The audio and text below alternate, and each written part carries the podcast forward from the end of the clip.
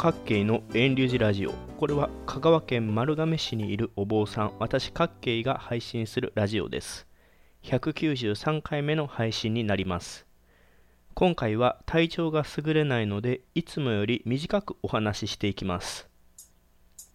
実はここ3日4日ほど前から喉の痛みが急にひどくなってきました。今日この音声を撮っているのは配信曜日の火曜日なんですが朝体温を測ると熱は36度以下で喉の痛みだけがずっと残っている感じです。指で喉を押さえても痛くはないんですが唾を飲み込むと喉の真ん中あたりが激痛が走る感じです。おそらく夏風邪なんだと思います。以前もお話ししましたが私はアレルギー性鼻炎にかかりやすい体質で油断すると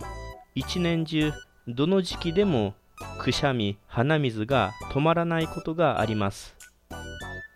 でもアレルギー性鼻炎は他の人に症状がうつることはないのでマスクをつけていつでも鼻水をかめるようにティッシュを持っていればお参りに行けます。ですが夏風邪だとそうはいきません。夏風邪は6月7月に発症しやすくほとんどがウイルスによるものらしいです。ウイルスということはコロナウイルスやインフルエンザウイルスのように飛沫感染や接触感染で人にうつっていきます。当然お坊さんの私はお参りに行って口を開いてお経を読みますのでいろんなものを触ったり飛沫を飛ばしたりするでしょう。マスクをしても夏風邪をひいている以上気休めにしかならないでしょうしそれで感染させてしまっては申し訳が立ちません。そんなわけで夏風邪の急激に喉の激しい痛みに襲われている私はお参りに行くのを控えて家の中で安静に過ごしております。土曜日日曜日月曜日とお葬式があったり法事があったりしたんですが住職やその他のものに代わりにお参りに行ってもらっています。私が行く分を代わりに行ってもらっているんで負担になっているでしょうがそれでも喉が痛い今ひょっと他の人にうつしてはいけないので大事をとって喉の痛みが治るまで体をしっかり休めようと思います。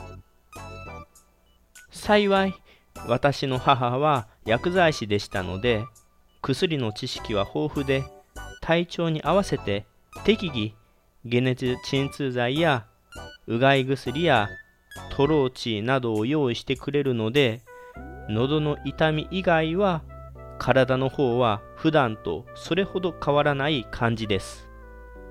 何にせよ喉の痛みが残る間はいつまでたっても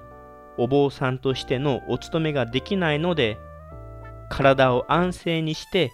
一日でも早く体調を元に戻さなくてはなりません。今回のお話はいつもより短いですがこれにて終わります。皆様も体調にお気をつけくださいませ。夏風邪の予防も他のウイルスと同じように手洗いとうがいそれとマスクです。暑い時期なのでマスクは難しいかもしれませんが手洗いとうがいは有効なのでお互い体調管理に気をつけていきましょう。